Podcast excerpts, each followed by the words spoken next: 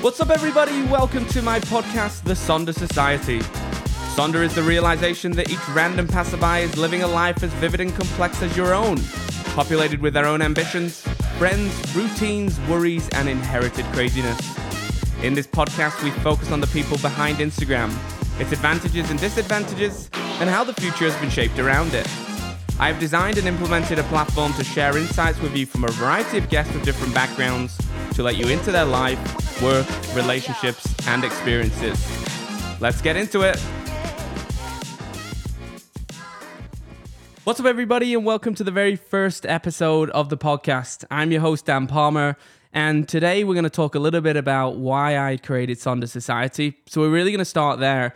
I started this podcast on the premise of bringing people closer together creating a bit of a community um, of guests. People will be from different backgrounds. Some people you will already know, some people will be your friends, maybe family members, and some people you won't know. We all have a story behind the scenes, and being able to find out those stories is really valuable to share experiences um, from people's pasts. For this show specifically, I've brought on a co host. Her name's Brianna.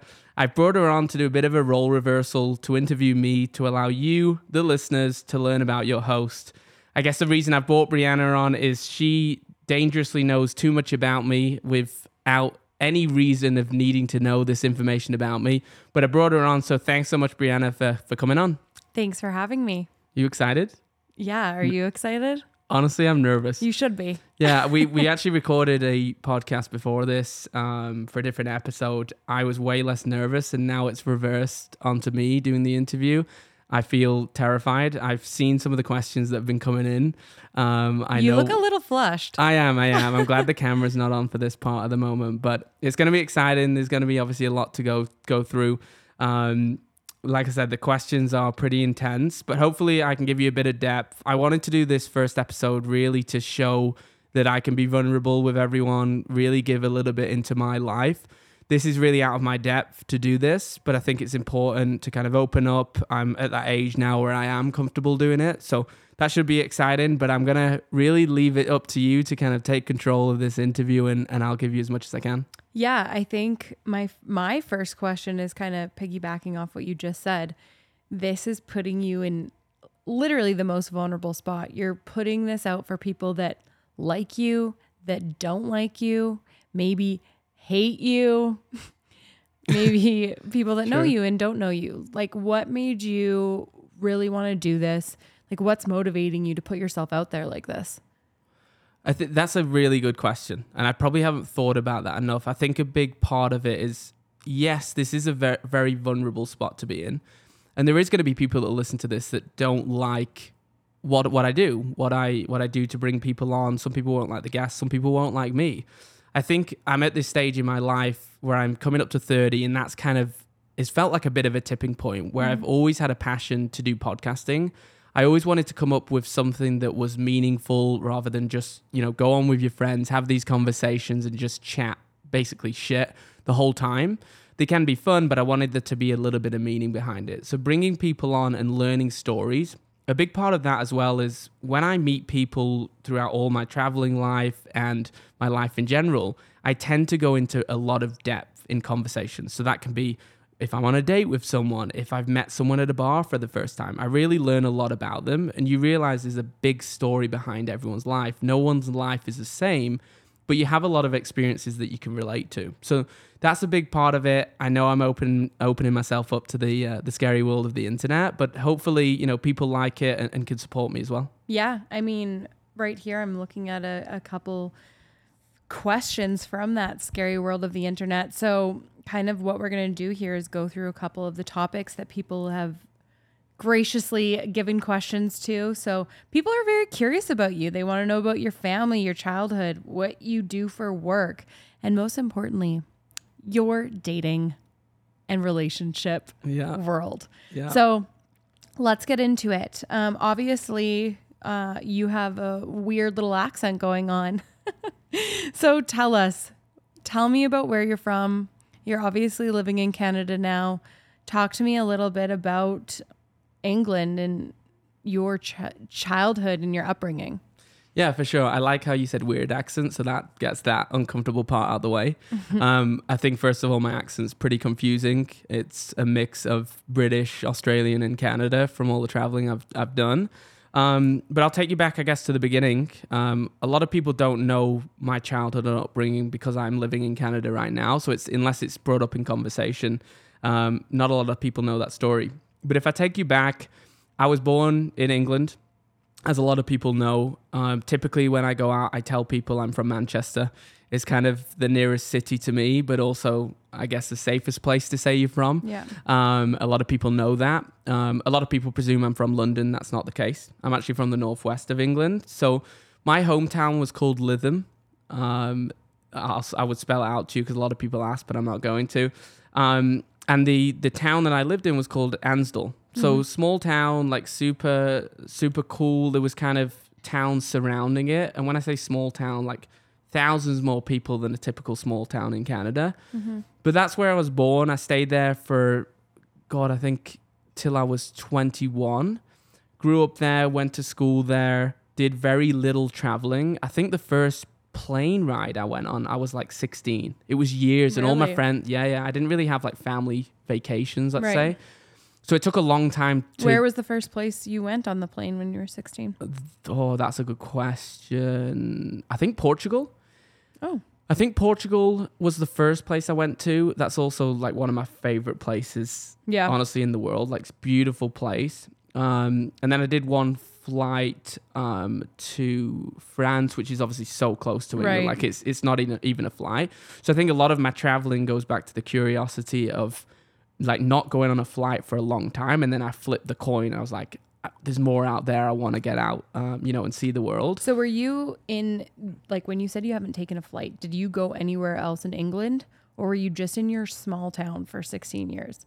No, like we did, we did, like for example, we went to like Amsterdam, right? So Holland on a tour with school, but we went on a coach. You took a bus? Yeah, bus. How Yeah. how long's a bus ride there? Oh, I don't. Uh, mm, it's a good question. Like you'd probably get to London, then you'd go over to France. So London, like four hours, then over to France, two hours at three, maybe like a twelve-hour journey on, Oh, on a bus. That's a lot. Then there'd be like 50 kids on this bus going to like play a, a, a football, soccer game. Right. Um, so super fun. Again, great experience. But in my childhood, I just didn't have those opportunities. Like my family didn't travel as much. We were kind of close in that community. Um, we did, you know, go on these kind of road trips with um, to Wales, and that was like a big thing. Like Wales is obviously part of the UK, uh, and that's I think like three hour drive. You can you can enter Wales, or if you go to Scotland, it's from my place. It's about a two hour drive, so super close. Right. But to me, when you're a child, that's like, oh my god, we've gone to Scotland. If you look at it from a Canadian perspective, you'd be like, awesome, well done, you've got on a bus for two hours. That wouldn't even get you to like we went to in- Edmonton. exactly. You literally just reached Edmonton. Um, but yeah, my, my childhood, there wasn't a lot of traveling. So I think that kind of pushed me to, to the position I'm in today. Yeah. Um, you mentioned taking charters for for sports. What sports did you play? Yeah, another good question. So I actually, st- I played a lot. Um, I'm going to say this first because I think people laugh. Um, I played cricket. I started off playing cricket, very British sport. So that was super fun. I honestly wasn't that good. Like I was good at batting, bowling. Not I was- shocking. yeah, I know, I know. But football or soccer, um, where you're kicking it, Yeah. um, Footy? th- yeah, footy. That was that was like my sport, Yeah. and it really what like I was really really good at a young age. I was, you know, I look at it now and I was like I was in the paper every week, and my mom created a scrapbook. She still has it, and it has hundreds of newspaper articles of Dan Palmer scored again. He got his hat trick. So That's that was so a- cute. She kept all that and made a Oh yeah, book. she made like this cool little book. I'll I'll try and find it when I go back to England, but Yeah. it's it's super cool. So I started off doing that. I then I couldn't even guess what the age was, and then I started to have interest in rugby, and I was like, oh, the, the cool the cool guys are kind of playing rugby. I want to get involved in that, but I was a skinny kid, like I was small, Mm. so that was a concern. And my mom was like, "You will break your legs. Like, don't get into that." Um, so I think that put me off for a bit, and then I I you know got the courage somehow, wanted to get in that team sport, did that, and I had a lot of confidence as a kid. So you do get into these team sports Right. got into rugby and I simultaneously did these games. So what I would do is on a Saturday, I would go and play the football match in the morning at like 10 a.m. play the game for two hours, whatever it was.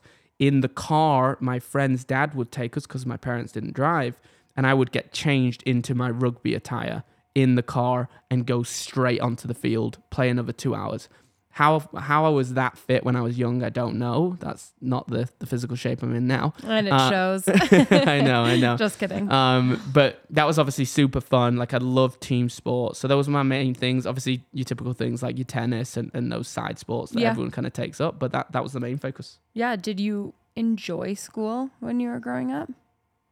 Honestly, yes and no. Like the biggest side of it was is no. Um, because when I look back, it was a difficult time, and Why? so I'm gonna yeah, good question. So it was a difficult time.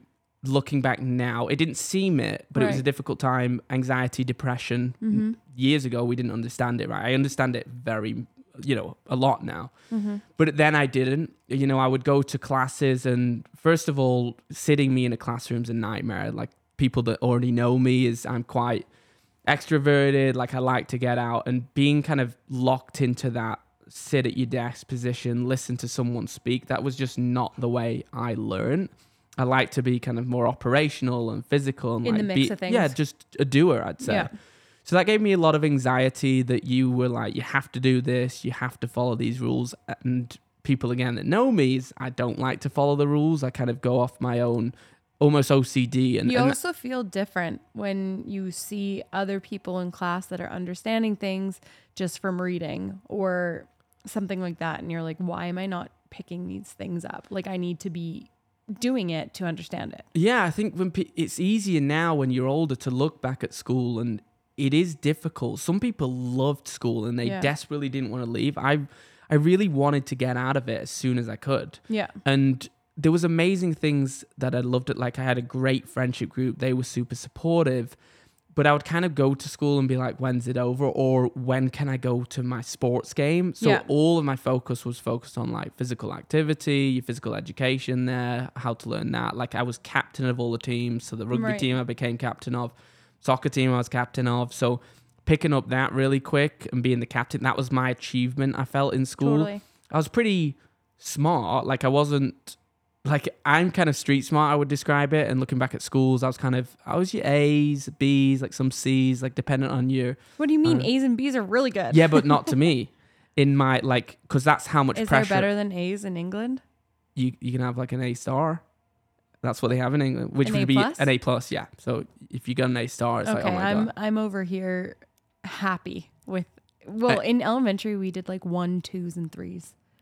Right. Yeah. And again, like that's when I look at it now, I'm happy with the grades I got. I mean, if I look at myself now, it doesn't make any difference. No, But when no you difference. again, that created anxiety because you cause this pressure in yourself of that's not good enough because around you there's another 20 students in the class all getting a plus or a star or whatever that is, Right. but you get a B in that class. Right. So then you're like I'm not good enough. It's a very difficult environment to be in. So I think for me the personal struggle that I had internally, this was my internal problem, yeah. um, was I didn't know how to deal with school necessarily. So Yeah. it was a bit of a tough time.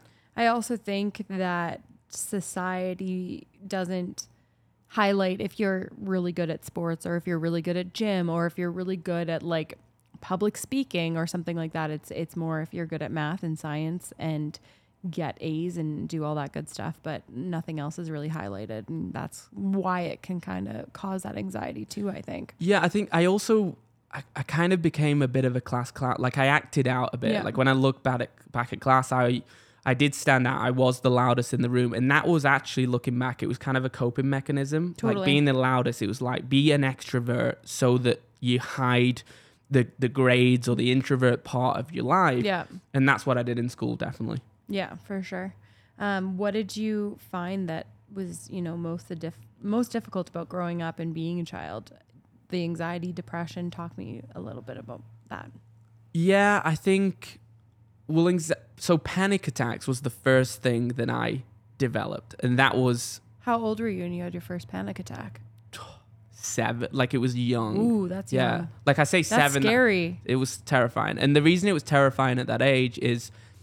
With panic attacks, it's physical symptoms. Yeah. A lot of people that listen to this will be like, "I know exactly what what you, what it is," Yeah. and some people that have never had it will not understand especially at that age, what it was like. For me, b- the physical symptoms caused me like the anxiety and depression. It was like a roll. It was a domino effect. Totally. Um, but having like a panic attack. So, for example, I could go to a class in school, and prior to like you've got to go to your class at nine, I would freak the fuck out that I have to get to this class at nine. I have to stick in this chair. I have to be sat in that chair for an hour. Yes, I used to look at the clock, being like, okay, it's going to be an hour class. When can I get out? Can I leave at this time? Will he let me out to go to the bathroom? The bathroom thing was a massive, crazy thing in school because teachers used to hmm. say, you're not going, you can't go, you got to stay in here with an hour. And it wasn't actually me, but I think that was created, again, a domino effect because a girl, as you can imagine, had different scenarios in a class one time and she was not allowed to go out. So that It was is crazy. Yeah. It's so wrong. most people have heard that and it's kind of it felt like a prison to me, Yeah. which created complete panic attacks. Right. In turn, what that created was a lot of anxiety. So I would do kind of social it would be like social anxiety where I put off a lot of things, so the normal things like even wanting to go to class. I remember again, I think it was 7, I was crying my eyes out as a little boy, begging my mum to not let me go in the class. And they didn't understand. This was years ago. No one understood because I couldn't say, oh, by the way, I'm having a panic attack. They would just think I'm kind of acting out as a little Right. brat, being like, why is he screaming? Just go in your class. And it was almost frustrating for parents. But that was a that was a pretty difficult journey, I think. Totally. Would you say that was like the worst part of your childhood, the worst phase of it? On probably 16 to 20, honestly, because that that phase was a phase where I almost was like trying to navigate who I was, but also who I was as in anxiety, depression, panic attacks. So when I I talk about it easy now because I know what it was, I know how to deal with it, I know what the triggers were. But when I first figured it out and you would tell your grandparents, they would, you know, react in, "Oh, you're fine, like it's okay."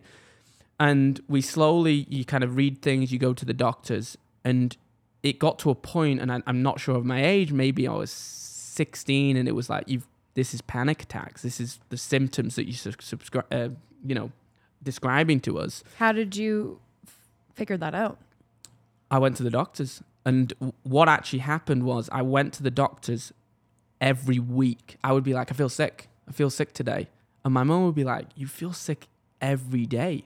But I did feel sick, but Right. that was a physical symptom of, a, Anxiety. of anxiety. Yeah. And I'd be like, I feel sick. And they would do all the tests and be like, "Eh, Your blood's perfect. You literally have a heart rate of an athlete because Yeah. you're doing all this sport. Everything is fine from science, almost, so to speak. But to me, I was like, no. And I started to get angry with like doctors because I started to, and that what made it worse anxiety because I was like, no, that's not right. You don't know how I feel. And I would almost turn on them. And then they started to think, hmm, because I was almost turning on them, there's something kind of mentally wrong at this point. And that's kind of how I figured that out. Well, I think that's the craziest thing about people that have never felt anxiety or that physical symptom of it. It's it's something you can't describe and Yeah. it's also if people don't get it, they just don't get it. You know, and I think that's one of the more difficult things of dealing with anxiety and depression. It's like you can't really explain it. You just feel it and it's if somebody doesn't understand it, it's really really hard to explain it. Yeah, I think honestly, going back to kind of your first original question about why this podcast, I think there is a big mental health aspect to this. And some people will come on, they'll go deeper in it. Some people I know have had mental health struggles, but I've had them myself. And I think you need to be in a comfortable, safe space to be able to talk about it. Now, this is hard because you're being vulnerable, and a lot of people honestly see me as this crazy extrovert. You'll see me like out in the bar and you'd be like, oh, he's so confident, he's got all this. However, there is a story behind the scenes a lot of people don't know that there's this introvert, there's this anxious, this part depression that comes up. Like I am really an emotional roller coaster. And there's great times and there's great, great lows too. And being able to talk about that again, the older I've got, the better I have become at understanding it. But it's very difficult. There's going to be a lot of people that listen to this and go, "Well, where where did that come from? Like, I don't understand. How did you feel?" And that's honestly a good thing. I'm glad people will listen to this and feel like that because not everyone gets this. Right. You know, they may have something else that I don't understand. But there is also a lot of people now in the world, and it's a lot more of an open space to talk about, that have mental health issues are able to have that conversation, are able to be vulnerable. Um, and I do genuinely believe the more you speak about it, the uh, the better it is for for yourself and people around you. Yeah. So where does that confidence come from? You are in the bars, you're talking to everyone, you're everyone's best friend. Where does that come from? There's two there's two parts to it. There's one of it there's one part is uh, that is the fake face. Like that is a I'm putting up a a personality almost. So sometimes I have this kind of trigger that was part of a mechanism that I learned from, you know, having panic, attacks. It was almost like do the opposite. Go into the room and be as fucking confident as possible and no one will know that you have a mental health issue or you are anxious. Because it's true. If people think I'm super loud, I'm the party boy and everyone loves that, they'll be like nothing's wrong with him. And that was a mechanism. The other side of it is there is a there is uh, you know a piece of the puzzle of my actual life is I am confident. You know, I have a lot of confidence in the things that I've, I've done in my life and the decision that I've that I've made. So I do have that. So it's a split. It's not a split personality, but it's a split part that sometimes confidence can be seen as a mask, and sometimes confidence is the true confidence that comes out. Yeah. Um, obviously, you know, you you do not live in England anymore. A lot of this mental health stuff happened when you were living in England. It obviously still is happening now. But what made you leave England? Do you feel that this contributed to starting a new life somewhere where nobody knows you? That that's a really really good question, which I've probably not thought about it in that way. There is probably a tiny part of me that when I was younger, there, you probably think running away is probably a, an easy way to deal with it, and it probably was when I first traveled. Obviously, before when I left England, I left and went to Australia, lived there for really just over a year, year and a half. Worked out there, and that was kind of my running away. So when I booked that flight, I left this the next day, bag packed, left my bedroom the exact same, and went. There was no return flight. I I went alone with with actually my friend's parents were on the same flight, and they kind of said, "Look, we'll take him."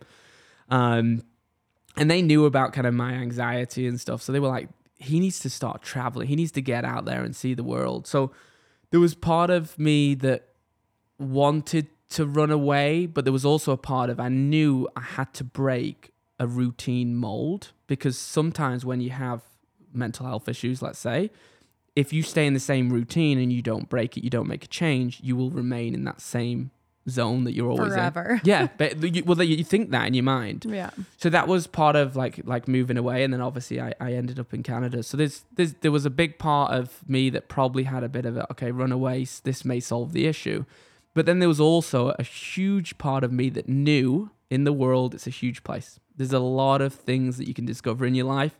I knew traveling would be massively advantageous and an achievement if I could do that. And I convinced myself if I have panic attacks, anxiety, and depression, and I can go to a country on my own across the other side of the world, there's nothing wrong with you. That's a weird way to think, but that's how I trained my mind. And that's how I did think. When I landed in Australia, those didn't disappear, but it felt like they did because I felt like I had achieved what didn't trigger it. So th- that's kind of, I guess, my best answer of understanding kind of why I left. Yeah. I want to learn more about your family. Um, tell me about it. Are you are you a sibling? Do you have any brothers? Do you have any sisters?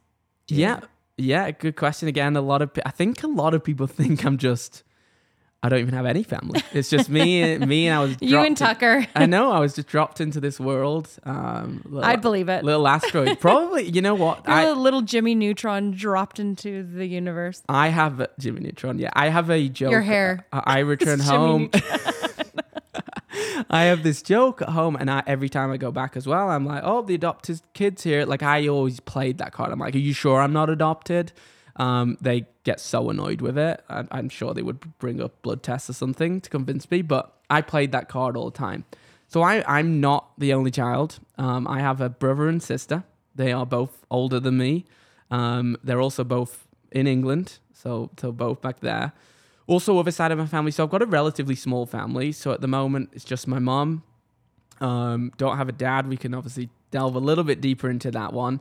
And at the moment, I've got my gran. So over the time, obviously, people have passed away. Um, so there's a bit of story with that, but that's kind of the, the basis of the family right now. Yeah. Um, Who are you the closest with in your family? Another good question. so I'm actually closest to my gran. Um, and the reason she, my gran actually felt like a father figure to me is probably the best way to describe it. She, in my opinion, had the best answers for everything. It felt I felt comfortable telling her things. She kind of went through my journey of like the panic attacks, anxiety, and she came from a very much obviously she's older. She came from the background of there's nothing wrong with you. And that was It's a ki- different time. yeah, very different time. And I wouldn't say that was her mentality. Well, it was a mentality at first. And then she started to read more. She started to think, well, look, I love Dan. Like, I protect him. I need to figure out what he's feeling because clearly he's feeling something I don't understand. She looked a bit deeper in, in that. And I really think that obviously helped us connect. She kind of softened up to support me through that phase. But also, just when I look back, everything in my life, she has been the father figure that I guess I've always looked for. But I've had other figures. Obviously, my mum's been a great figure. She's brought up three kids. Uh, I had my grand's mum who was around for for kind of my younger years up to I couldn't even remember now, but maybe up to like 13. And I remember that she was super close again. So I've always been drawn to, I guess, that female figure, Yeah. but somehow turning them into a male figure in a, in a weird way. Yeah. I mean, you just said yourself, you do not have a father. Take it away. Yes, I do not. And people will be like, what do you mean? How did you? Again, I'm the asteroid that landed on Earth. Um, no, I do not. So I actually do not know my father at all. Um, so when I was born, he, as far as I know, he essentially ran away, is, is what I would say. I was being born, and he, from what I know from the story, is he was with my mum. They were married, and he found another one. He fell in love with whoever this person was and left immediately. There was no story behind it apart from that. Now, as I got older, I avoided this question a lot because I didn't want to know. I just didn't want to know the story. And then I asked, I actually asked recently, just before I returned to Canada, I said, before I leave, because I knew this would be the last time that I would leave uh, countries really from my family, I, I sat them down and I said, I know it's a difficult to- topic and you, you, you guys have all been through it. You passed it. We're 30 years down the line. But what, what happened? And they very bluntly said, there really is nothing else to it apart from he went off with another woman. He essentially had an affair, went off with another woman, left your mum, left you when you were being born, and that's as, as kind of as far as that story goes. How do you think that that's impacted you? Obviously, that's that's huge. You know, having to live without a dad, having to kind of know the reason why he left. How do you think that that has impacted you? Another great question. I think I thought it never did for years, honestly. I thought it never did. And I wouldn't say it impacts me a lot, but subconsciously it impacts you. So, for example, sometimes, it, like if you have an ex girlfriend, for example, you can be drawn to the dad in the family if they have parents because you're desperate for that kind of dad role model, that support. Did you feel like you did that? I did. I tended. Yes, I did. I tend to. I don't know if I tried to impress the dads, but I did have. There was one girlfriend that I was with for about three years. I was young, but I was very, very close to him. Still speak to him, honestly. Like the, the odd time, like I'll go back to England and I'll say hi, and they, they live super close to us. Um, still friends with that family, but he was that role model that you do look for, and I think naturally, if you don't have that role model in your life, you do want to fill that gap because when you've got all your friends that are surrounding you that have a mum and a dad, and it's a very that's very normal. When you don't ha- have that, you question. You're like, why don't I? So you draw yourself in to fill that gap naturally. Right. That's obviously, you know, it's difficult. Do you do you resent him? Like what would you say if you saw him? Another good question. So I actually I had a therapy session, and I think I've actually spoken to you about this before, so you probably know where this is going. Um, I went to a therapy session, and honestly, this wasn't really the topic of the session. Um, he went in and he basically said, "You're a single." The therapist. Yeah, he said you're a single child, and I was gobs. I was like, how the fuck did you get that? Like, how did you know that? I never gave him any indication in my mind. And I was like, yeah, don't have a dad. And he was like, that makes sense. And he didn't really give me anything on that, but he started to very quickly turn in, I want to do this scenario. And what he did is, I was in this room, kind of like an apartment sized room. There was a coffee table and basically three chairs. So there's me and the therapist, and there's this spare chair. And he said, I want to do this little scenario. And it's obviously some form of psychology or psychologist scenario they do um, to talk about things openly in obviously a safe, safe space. What he said to me is, take a look at this spare chair and imagine your dad is sat in that chair right now. How would you feel? So he asked you things like that. And I think my first response was anger. Like, I was like, fuck this guy. Like, I haven't seen him for 29 years he has no right to be in this room. Like you instantly kind of lash out. That's you, you first thing you do. And you've obviously built that up as a kid, there's anger there, right? Um, he then starts to kind of ask deeper questions like, I want you to look at the chair. Again, there's no one there, but there feels like there is this fake dad in the room, let's just say. And he'd be like, What what do you want to say to him? And I was closed off. I was like, Nothing. Don't want to speak to him. He doesn't he doesn't deserve to speak to me. He's not been in my life for 29 years. So I had that kind of mindset mm-hmm. and then eventually the psychologist he's obviously trying to make me think a little bit differently he's like look this is your one opportunity your dad's probably coming to an age where he may die soon so he may turn around and say well i need to go and speak to this son that's in the world that i haven't put effort into that could happen in your life or you could never speak to him but if you had the one chance what would you say and i think what happened in that moment i was it pretty much came down to why like i was just like why you brought me into this world whether it was an accident or not, don't don't really know that. Maybe it was. Uh, probably was. Um, but you brought me into this world, and for 29 years, you did nothing. Mm-hmm. And bear in mind, my mom didn't stop him. It wasn't like a leave my children alone. They were very open of if you need to, if you want to know your kids, you can. Right. So this was purely his choice. For me, it was it's a coward's way out, I believe. Like I think there is a lot of guys that do this and just think I don't want responsibility. So it was just purely like why did you do this? Why for 29 years have you just completely abandoned me? And bear in mind he didn't just abandon me. He abandoned my brother, which would have been uh, for 35 years, I think it is now, my sister for 31 years. They're older than me. You completely abandoned it. The the biggest anger I ever had probably in my childhood was I my mum doesn't know this. Hopefully, she's not going to listen. But I opened a, you know, the shit drawer you have in your family yeah, house. Junk, junk yeah, drawer. Yeah, you open that, and there's just loads of crap in there. And I opened it, and there was my mum's pretty OCD, so it's all like nicely, nicely done. And I open it, and there's this letter. And I'm just the curious kid. I'm like, oh, fuck it, I'm opening this letter. I open it, and the one letter I open and take the risk opening says, basically says, your dad John Palmer or whatever his, his name was. That's his name. I've said it now, but whatever. Uh, FBI yeah, everyone, I know everyone's going to be looking for that. Um, but I saw in this piece of paper, it basically said like you pay the children. I think it was like one pound six a month or something like that. So to give you just like a dollar sixty. Basically, yeah. So to give you an equi- equivalence, if you're in Canada, for the sake of this, let's just say a dollar. So it's like a dollar. A dollar a month for three children? Yeah. So for three What? children. And this was obviously through the courts and whatever, you know, Did whatever he, gets. not, did he not have a job?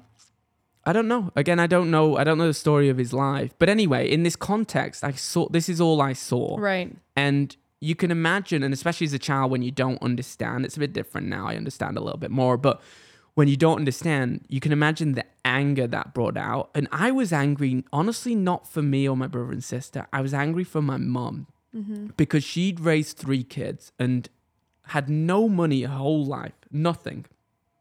And she's getting this one pound or a dollar or whatever you want to call it to it's support. literally save your change. I do yeah, and it. it was. It was like this was slap in the face. It was a slap in the face.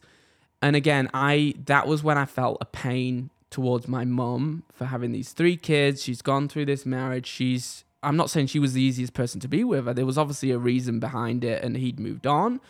But however you look at it, you still have this responsibility. And it's obviously shaped a lot about how I would be in my future.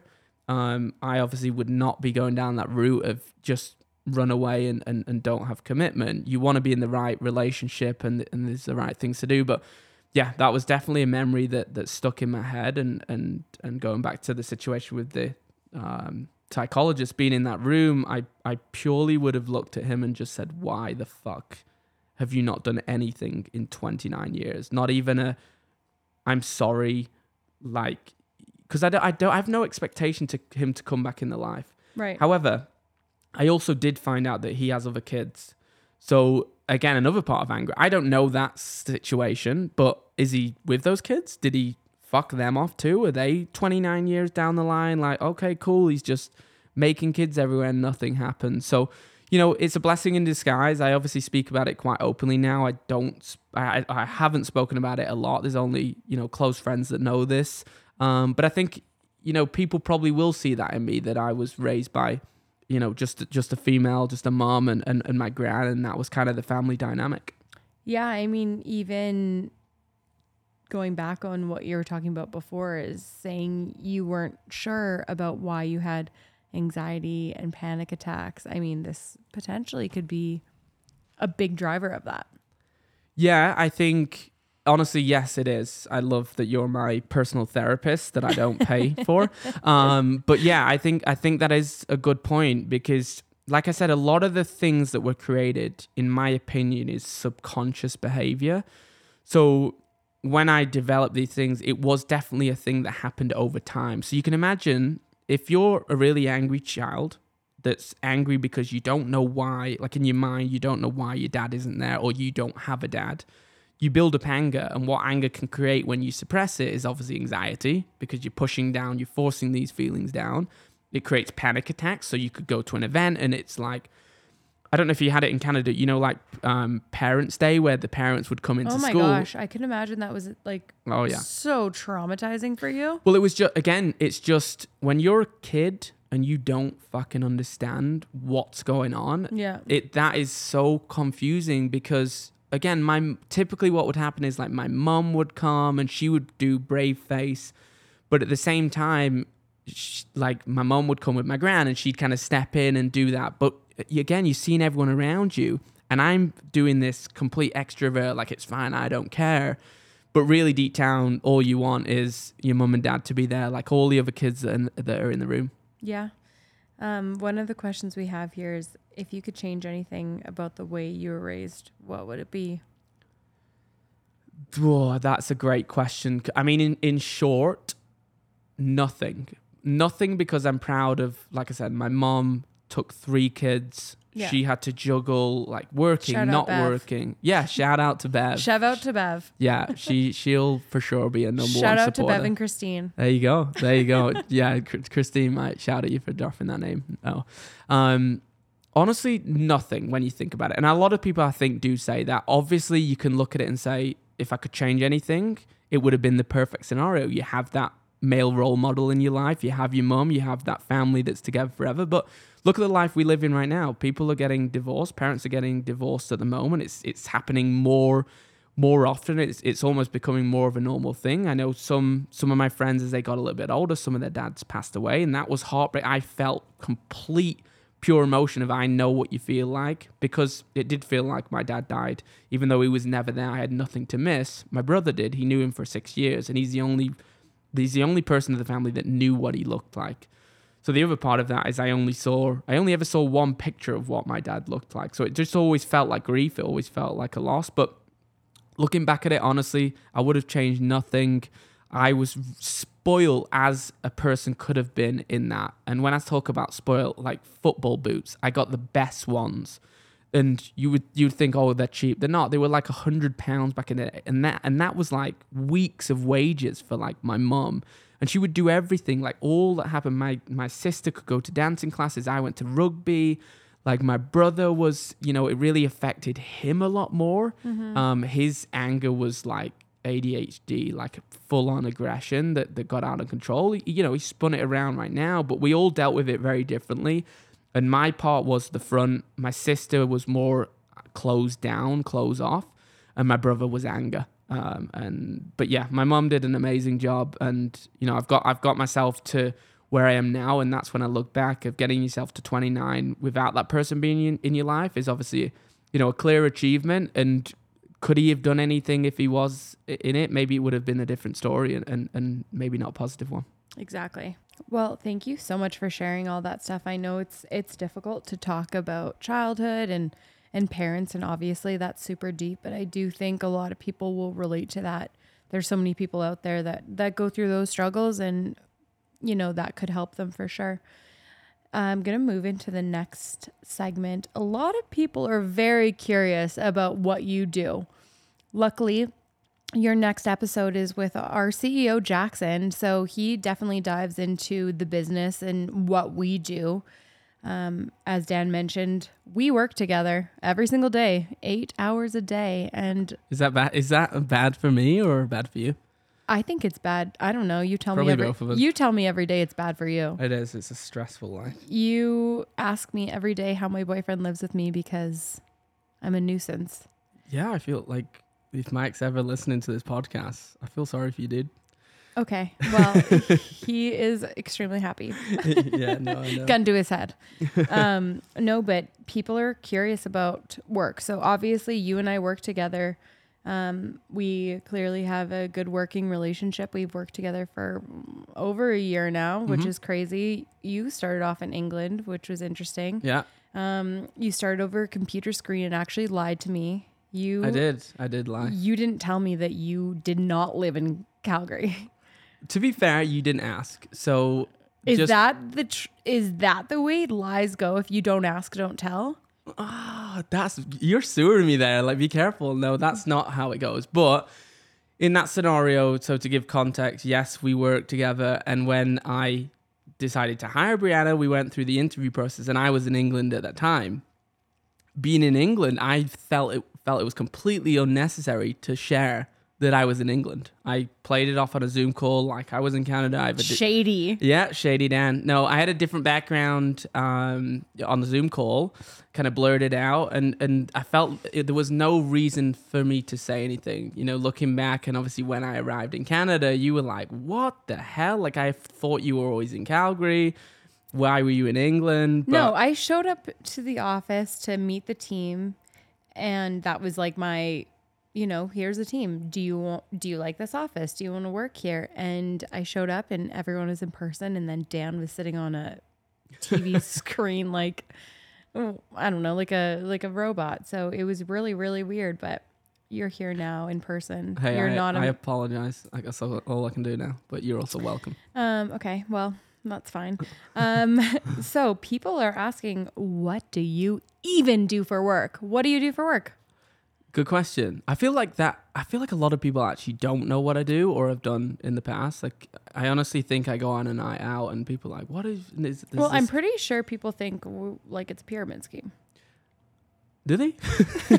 honestly, I don't do. Is that No, what? I'm going off that one comment of someone that wrote you that testimonial and was like, when Dan reached out to me, I thought it was a oh, pyramid Oh, yeah. scheme. Yeah, and they were like, it was an amazing experience, but it, Yeah. at first, yeah, okay, fair enough. So, I guess in in short term, I'm a director of recruitment. Um, run a recruitment agency uh, with my colleague Jackson, who's the CEO. A bit of a backstory there. Again, you'll you'll kind of see on the next episode. I worked with Jackson at another recruitment agency back in Calgary when I first lived here. Um, so me and Jackson had a close relationship even when I was back in England. He contacted me. We had conversations over kind of the uh, various months to join the group and join the team and what that would look like. He knew I was looking and planning to come back here, and I already already had the plan to come back. And we had multiple discussions to join the team. So, in short, my role is I run a recruitment team. We're a recruitment agency. We work with completely different industries, different departments of companies, but majority of work we do is for tech.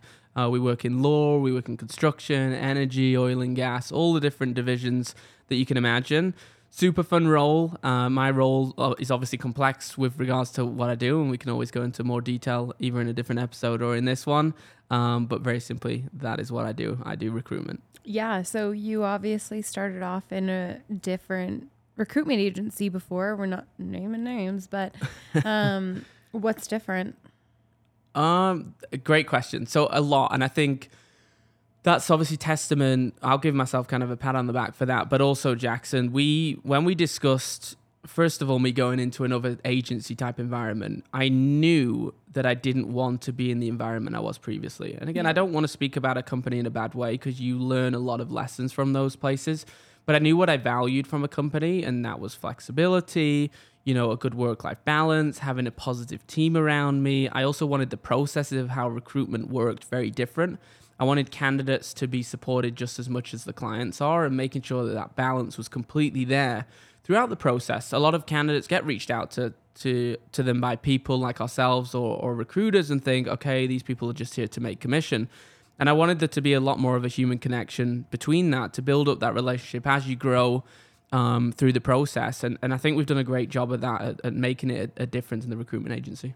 I would agree. I would have to agree. Yeah, you would. You would. You've done a great job of that too. Thank you. Um, obviously, there's a lot of lessons to learn over careers and what you do in everyday life. Yep. What do you feel is the most important lesson that you've learned over your career? Oh, I think there's there's been so many, honestly, and I think when I look back at it, it's honestly never stop learning.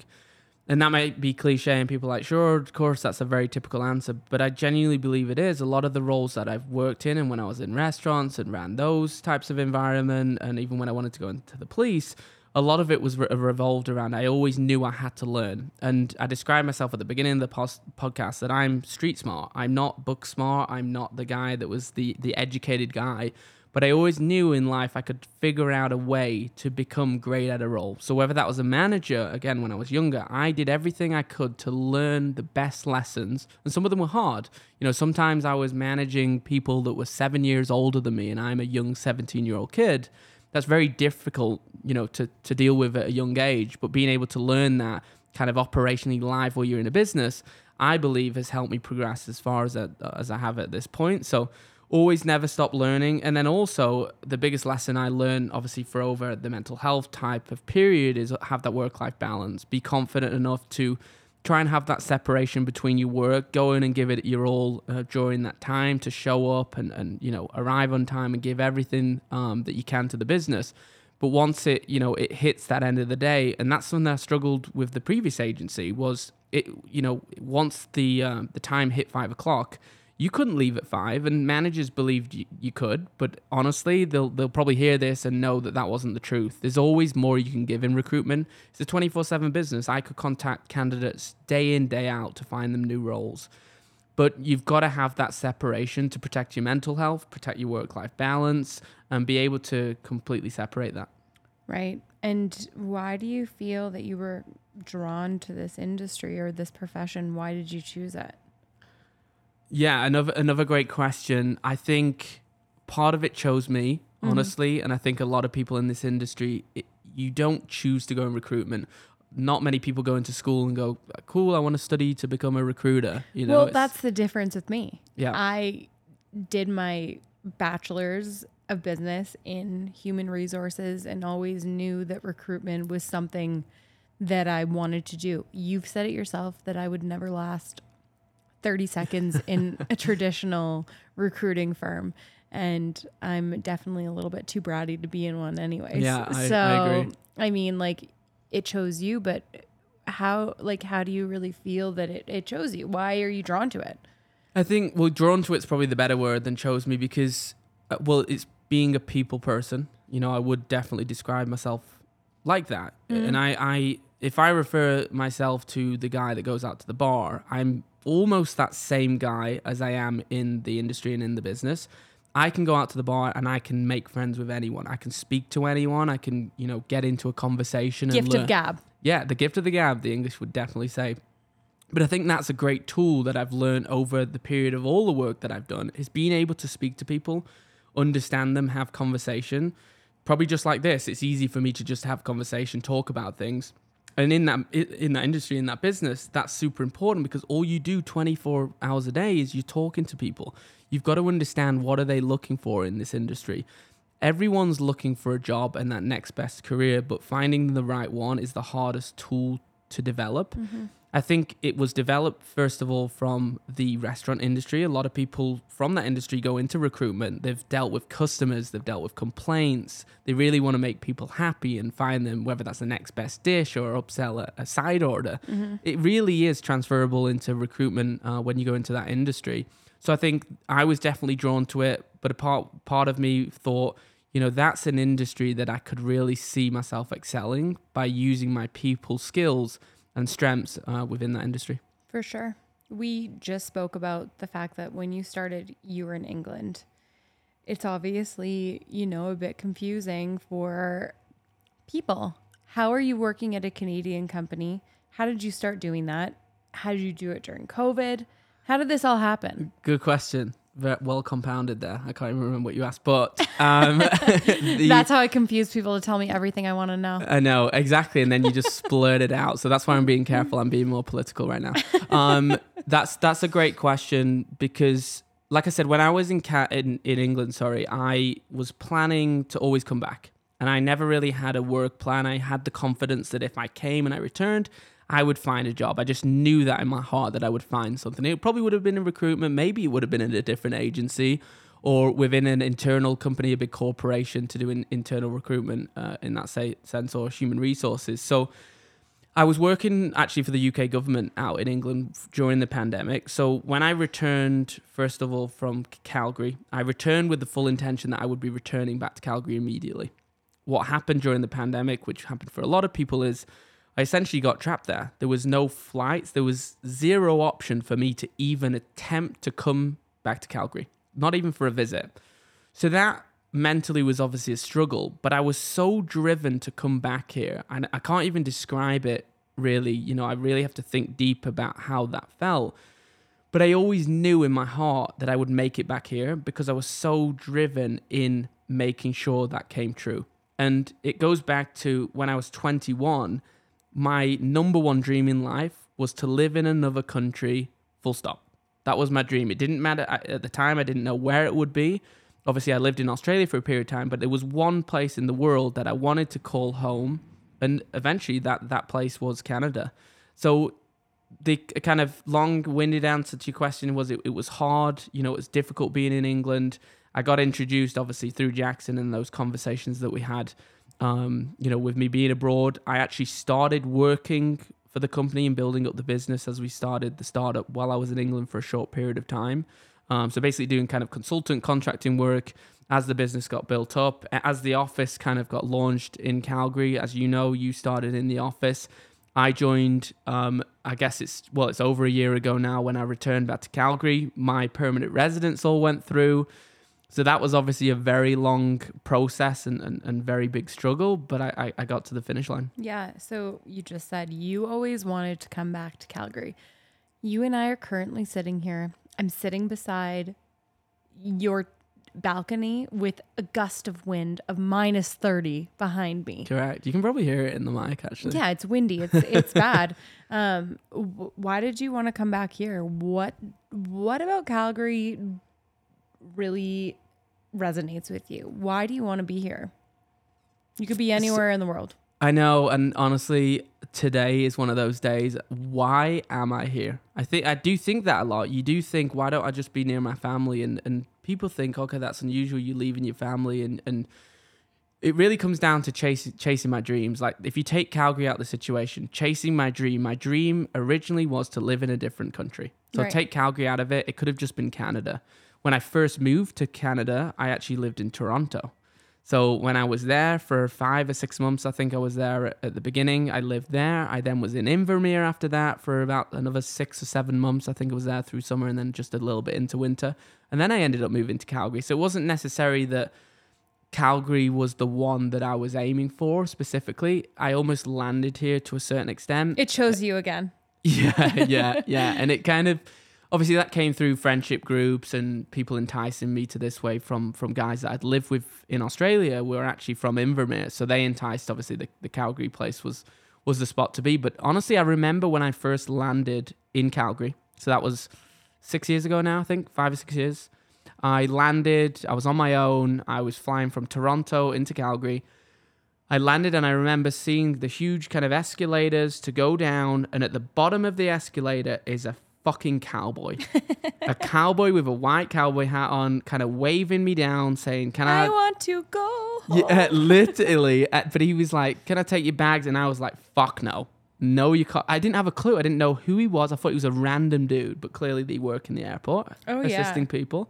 This- Sweet angels. They're such nice. They, they turn out that they are. They, they was a very nice That's be- where you learn man. to trust bearded men and cowboy Yeah, hats. exactly. You had I'm no like- idea how many you'd encounter. Yeah, it's a safe space around the Cowboys. Um, but I, I got yeah, I got to this escalator. The second thing that's above my head, I don't even know if it's there anymore, but it was like dinosaur, wooden dinosaur bones. Are they real bones? I don't know. But that was also above my head. It's randomly still there. Honestly, the Calgary airport is creepy. it is a weird one, but I kind of like it because it's quiet. Like you can go there and there's like no one there. Yeah, but there's a lot of interesting things. It's mm, it's ominous. Let's not get into that one. We'll Okay, di- okay, we'll digress okay. there. But but I did yeah, I did kind of land here and then again my friend picked me up. I got through that, I got through the airport and then I'm driving towards the city and my friend goes, "Look at that over there. That's Calgary." And I was like, "What the fuck? It looks like a Lego building. Like it was so small."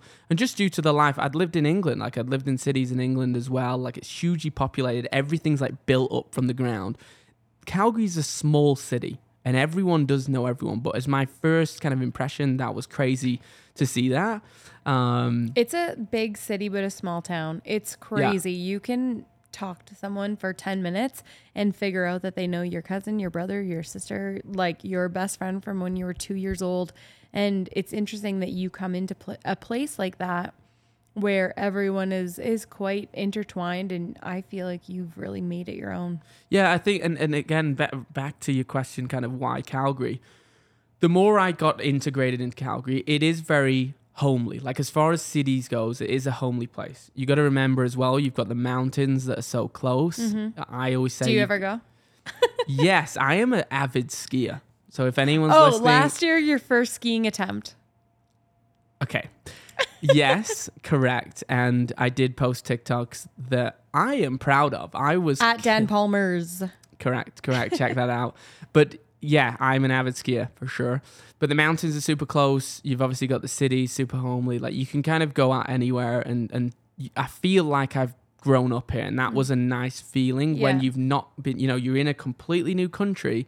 You don't know anyone, and you But it some- feels like home. yeah, and it feels like home. So so yeah, lo- love Calgary in that Yeah. aspect. So obviously you you mentioned the policing. Um, you also mentioned like other jobs that you've done before this.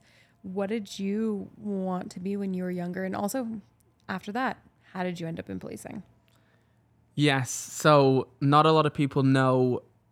So when I was younger, and when I say younger, I'm talking five years old, I wanted to be in the police.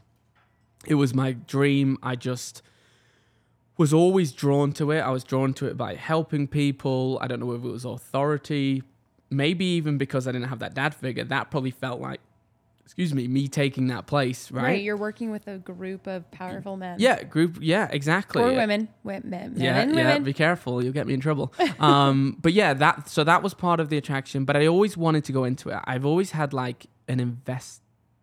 How do you say that? Investigative, investigate like an. I would investigate in my mind. Let's just say, however you call that. But I would think Investigative. exactly that's what you're here for. But that that's how I would think. So the way they operated and how they would always investigate these kind of operations and serious crimes, I was so invested into that type of work and I just thought it was so interesting. Obviously now when you grow up you see the seriousness of, of the stuff that goes on in the world. You kind of have a bit oblivious when you want to go into it as young. So did that in school. I did what's called public services, um, which basically is fire, ambulance, and police. It's a very broad course, and then you eventually choose the course you want to do, which I took the policing route. And through that, you get an opportunity to like work with the police. So you go out live, you go on live calls, you go to custody, you see what it's like to intake prisoners. I remember I was 17, went to the shit myself, like these huge, huge men that had been arrested, and like one would jump towards me like they were gonna beat the shit out of me. Terrifying, but I still wanted to do it, and I, I went down that route. I also became in England. They call it like a police cadet. Sounds very cheesy, but you get selected by what would be a province in Canada, but there would be like your county. And they select you to essentially go on an additional course that is a community course where you serve for the police. So there was great opportunities there. It was always something I, I loved to do. Um, and it was it was kind of unfortunate it didn't work out. To be honest, at the time when I turned 18 and I started to kind of full time think about it, first of all, there's a conflict of interest because I ran restaurants at the time. So, for example, if the fight went off in a bar and you're a serving police officer, you're in a conflict of interest of do you get involved yet you're working behind the bar, let's just say. So that that was a struggle that the police couldn't get through with people having different jobs. Uh, it's now a little bit different. Um, the other thing was the UK government at that time majorly cut costings of the police. So I can't even remember what it was. I think it was like sixteen thousand pounds at the time to start in the police. In equivalent, that would be, God, maybe twenty thousand Canadian dollars. So think about this: someone's asking you to put your body on the line to go out in the police force to protect the community, potentially get stabbed. There's a lot of stabbings in England, and you're getting paid twenty thousand Canadian dollars to do that would you do that? And that was a big decision that I had to have. And what my mindset was is I can always pick up policing. You never have to be a certain age. And the other part to that is I was 17 years old. That's how old you, Young. you need to be to go in the police. And I just hadn't experienced life a lot. So I kind of made the decision to pursue what I was doing in restaurants. And I always believed that I could pick it up anytime. Even if I, you know, made a decision to, to U-turn into that, I can, I can always go back into it. Yeah. And here you are. Here I am, Here you are. just Officer Dan, living the dream. Um, I'm really excited to get into this next part. Is it dating? It's dating. Oh, God. It's dating. This is, I, mean, I think, I mean, you know, I've been dreading this part from all the anonymous messages that have come in. It's crazy. I'm like, there's pages, there's pages and pages, and people, the people want to know. They do. They do. So, I'm not going to ask you if. I'm going to ask you why are you single? Oh, dear. That's a difficult question because I feel like probably other people would answer that better. and they'd say, well, I think it's this. But I'm waiting for the right person. Yeah, I'm not. I'm not going to give you that. I think honest, my honest, honest answer, being as vulnerable as possible. I think a lot of it's to do with me. I think you know I've been through relationships, and you learn a lot throughout those relationships, and I'm probably just not ready. Like where I'm at in my life, I've got a lot going on with work. I've taken on a podcast. I've got my dog. There's a lot of a lot of things that are within that. Obviously, you can fit someone that would be the right person within that, but it's also about meeting that right person. So I wouldn't say I'm the type of person that invests a lot of time into trying to find a person. I think, you know, you can have a lot of people that go, cool, I need a girlfriend. I really want one, especially when it comes to winter. I was making a joke with one of my friends. I'm not going to mention him on here, but he was talking about, you know, it is cuffing season.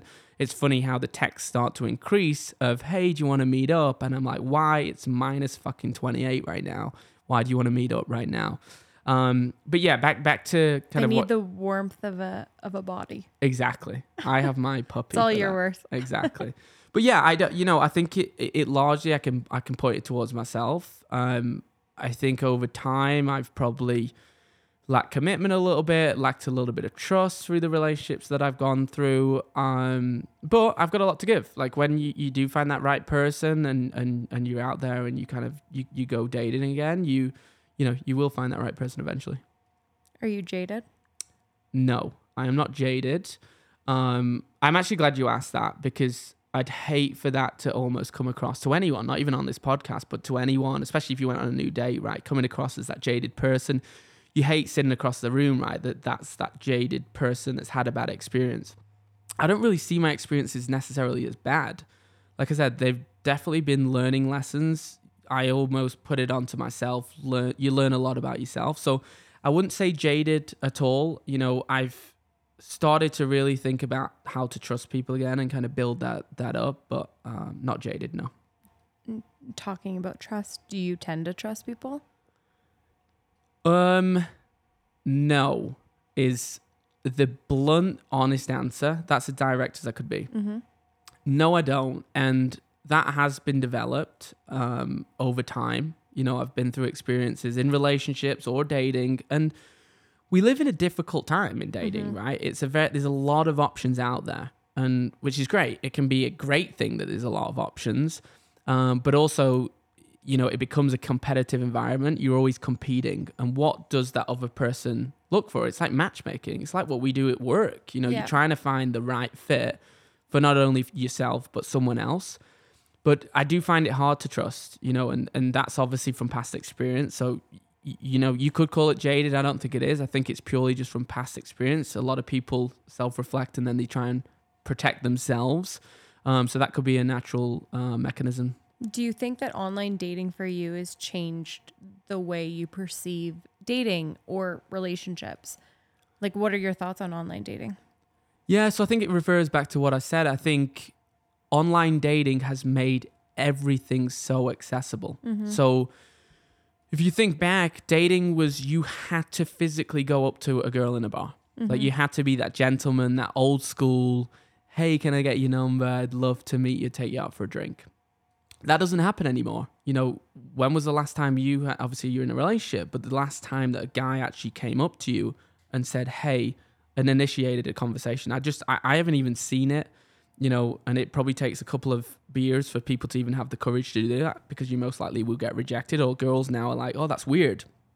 But I think online dating in general is is providing so many options for people, and not just girls. This is guys as well, that they can always get better. So if they go on a date, and I do it as well. Like if I've gone on dates, I'll compare people. This sounds really bad, but I'll compare people to, and I'm trying to kind of combine them all to make the perfect person. For example, you can go on a date and you can say, "I love her career. She's got it all the shit together." And then you can meet another person, but you'd be like, well, I loved her personality. And then the third person you meet, you prefer her looks. You're trying to combine those all together. And because there's so much choice, you always think it's a never ending battle. Now, if you use online dating apps, which I don't, you know why? Um, then it's a never ending scroll. Like you can just scroll, swipe, swipe, swipe. And so it- accessible. well, it'll never end. It is Right. literally a never ending app. For the likes of like Tinder, it's an amazing business for them because it literally is never ending. You can swipe through 10,000 people, which could take you a year. And you're always going to have options. If one doesn't work out, you go straight back on the app and try that. If you end a relationship, and this has happened to me a lot, they jump straight back on the dating apps. As soon as that relationship's over, go go on the dating apps, and then you've got options again. That didn't used to happen. So the dating scene's changed a lot. I think people that would honestly, a lot of people I don't think say this are like, no, it's good. Like you can meet loads of people, chicks, and you kind of have that uh, mentality. In all seriousness, I don't, I don't think it's fun as as people make out. yeah, I mean, there's so many success stories of people that have, you know, met on online apps and had great relationships, but there's also those ones being like, well, they're talking to 10 other people. Yeah, and I've I've don't get me wrong, I've had positive experiences. And I have admittedly like I've met people from an app. Like Yeah. I've gone on blind dates, I've met people and I've enjoyed it. I think it's awesome. Like most of the dates that I'd gone on, I, it's a dinner. Like people, I think girls hate that because they're like, I can't escape. But I think it's great. Like you can chat to each other, you have some drink, you have some food, but it is a blind date. You're meeting someone you don't know. You don't know if it's going to work out. You both are putting yourself in a vulnerable space, and you're just judging people most likely off looks, or you've messaged them a bit before, and you're going to see what happens. Sometimes shit doesn't work out, but sometimes it does. I've I've got friends that are married and even have kids that have literally met on TikTok. Yes. So, um, you Shout know, out. yeah, shout out to, to, to you guys. Um, but that, that, that happens. And if it works for you, it works for you. You know, it's, it's not the route. I would love it to be a little bit more old school. And I do feel like I, you know, I meet people when I'm out and, and hopefully it would, it will be a little bit more natural. Yeah. In terms of your past relationships, what do you think that you've learned about yourself? I think a lot, so much over obviously the, the, the relationships I've had. I think I definitely learned that I feel deeply. So I don't even know how to describe this. It's quite difficult to talk about, I guess. But I've when I've got in a relationship, I'm very serious. Like I wouldn't get in a relationship for the sake of it, and that may be my downfall. Like I know a lot of people like just get with them, see how see if it works do you think out. you're like too intense? Probably, probably to some people. Like, probably people will see that as like, oh, whoa, he's a bit too much. Like, he wants to get in a relationship. But I am nearly 30, right? You do think about, like, obviously, there's people I would give a chance to. But I also think about the bigger things. And it, this is maybe a negative thing from the past. I'm like, why should I give it a chance if it's going to end in the same result when I'm this age. So you, Right. you may be looking for that perfect person. Again, that could be my downfall. But I think feeling deeply, um, you know, I've always been loyal. I learned that. And I think that's obviously a massive positive. Always been loyal, always to the end and almost to a fault. It's probably turned out to be a bad thing um, a lot of the time, or, or I've not been aware. And I'm definitely not perfect. I, I've, I've learned that throughout the time. It, it definitely takes kind of two to tango, and, and you learn that. And some people have a better compromise system to to work together as a as a relationship. And um, maybe I'm just a fucking nightmare, but I think uh, I'll figure that one out myself. You just talked about loyalty. Let's talk about cheating. Ah, Have Okay. you ever cheated on I a have? I have not. I have not. No. So super confident. Um, obviously I can't prove this, but I'm positive it's happened to me multiple times. Aren't we all? Yeah, I, I honestly yes, I think so, and Yeah. and you know it It's one of those things no one no one will admit it. No, I you don't. You can you can tell. I don't think they will. I don't think they will. And, and you know, there are people that cheat, Yeah. and I think I just, I, I honestly think this comes back to my dad, like Mm. running. away. That's to me that was cheating, right? Right. So that's like a, a deep ingrained, and this is where Right. the loyalty also comes from. So if you think back of how you kind of develop your life when you grow up, if you've got a dad that ran away, that to me was cheating and had an affair, whatever you want to look at it, you cheated. If I go down that same path, guess where I'll end up? Most likely you'll have a fucking kid and then you I'll run away. I that was nothing that I wanted. You want the complete opposite. So I, I feel like that's a you know a big learning lesson from my younger days that again you subconsciously learn I will never cheat. you don't want to end up like that little fuck, yeah. Uh, yeah, I don't want to end up like my dad, and, and I think that's a, a, a huge positive. And I think people, when they meet me, especially girls, they will see that I've got a completely sensitive side of, of, of that's not the way you rock and roll. So right. And like uh, people that do cheat, do you think that anyone can do it, or do you think that it? Do you think people can cheat once and never do it again, or do you just think cheaters are cheaters? I have a very Oh. strong opinion about this. well, I want to know your I want to know yours, and Okay. I'll tell you mine first, just so I'm not like persuaded by kind Yeah. of what you give to the answer. But I've known people that have cheated and they've never done it again. And it was lit, it was some people call it, it was a test. They needed to cheat to test or whatever they say, right? And then they never cheat again. Now I've also met people that typically are cheaters and they continuously do it, and it's almost they enjoy that, right? It's like the game part it's of like it. inherently ingrained. In them. Yeah, yeah, it's ingrained and it, it seems normal to them, Right. Um, almost, but obviously cheating is not right. I think you can, and it's situational. I think you can forgive people. Some people I know, honestly, are still in relationships and been in for a long time that got cheated on, and they could completely forgive the person and they understood why, and and that's for them. If it works for them, I, I don't see why you can't. For me, I think I'd find it very difficult. It, will refer back to the trust aspect. As soon as you show something that isn't trust, and, and I kind of view cheating in different ways. It's not just always the physical, right? It's, right. You know, it's emotional. the emotion, yeah, the emotional side. You can go on apps, or you go and speak to an ex, and I've had people that have done it out of anger.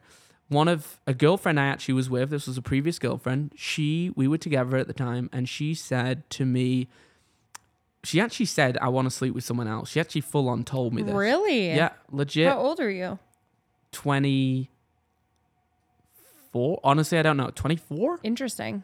Yeah, She said, she straight up "I want to sleep with someone else." like pretty much straight up. We I remember it. We were lying in bed and I was shocked. And obviously, as a guy, you're like, what? The fifth, the first thing Oh you're yeah, like, you're like, what? yeah, you're like, why do you feel like that? Like you you're thinking all these things. And she was just like, I think I just need to kind of get that spot back. She kind of fed a load of bullshit, and it turns out she didn't sleep with she didn't sleep with someone, but she wanted a reaction. I, again, I don't know what the motivation was, but she wanted a reaction out of that. And to me, in that moment, I actually considered it cheating. And uh, from that point, honestly, you can imagine the relationship went downhill. For and I was just like, if if your your headspace is in that place to even say that to someone, I could never do that, even for a reaction, or if you're angry or you're pissed off, whatever it may have been. And it came out of nowhere, and and you know, reacting to that was very difficult. And I honestly felt like I dealt with it in a pretty good way. I was kind of like, why? Like, can you explain why? Why do you feel that way? But yeah, I'm obviously digressing, but that just came Yeah. came to my mind there. I mean, um, back to this, whether it is cheating or not, do you believe in giving exes second chances or just people? Like, what are your thoughts? Uh, well, how exes, like exes. Do you believe in my exes? exes? What do you mean? Sorry, say that again. Like, yeah. Do you believe in giving exes second chances? like exes in general or my exes? Yours. Okay, wow. Um oh, it's so difficult because like this may sound weird, but I love my exes. And that sounds weird, but I've got a few exes, right? And I'm not going to name their names and I'm not going to talk about why I love them, but I love them as in they were a part of my life. And I think this is the only mature way to think about this. And I've developed this more as I got older. As I was younger, I was kind of like, "Fuck you, you're my ex, you, you're done." And and there is an aspect of that, you know, that a lot of them are not in my life. Some of them are in my life, in in you know the friend aspect. Um, but I don't know. It's a difficult one. I'm I, my answer is I'm not in a place where I would ever consider going back to an ex. Right. If that's part of the question. The other part of the question is, would I consider going back to an ex? It's completely situational Right. because it depends on how did that end does the other person have emotion is there still feeling there would that be something that you can even salvage so it's a difficult that's whoever's put that in is obviously it's a very difficult and complex answer to answer i hope that kind of gives people a bit of understanding um but yeah a, a difficult one So the next question here, we kind of talked about this because we have two different understandings. yeah it says, "How would you describe your first crush?" And we talked about this. gorgeous But when I think about a crush, I'm thinking about I'm in grade seven.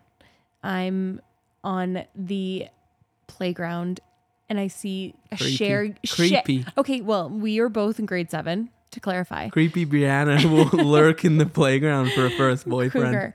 Um, you know, I think about that as my first crush. Mm-hmm. But yours is different. Yeah, I mean, we discussed we discussed at a separate time uh, prior to this podcast. We were talking about crushes, and obviously we saw this question come in. Yeah, I mentioned like my first crush. I was saying, oh, it was my like first kind of proper girlfriend. She was my first crush. I was with her kind of three years, um, and, that, and that obviously ended. But you said to me, Well, so wasn't that your first love?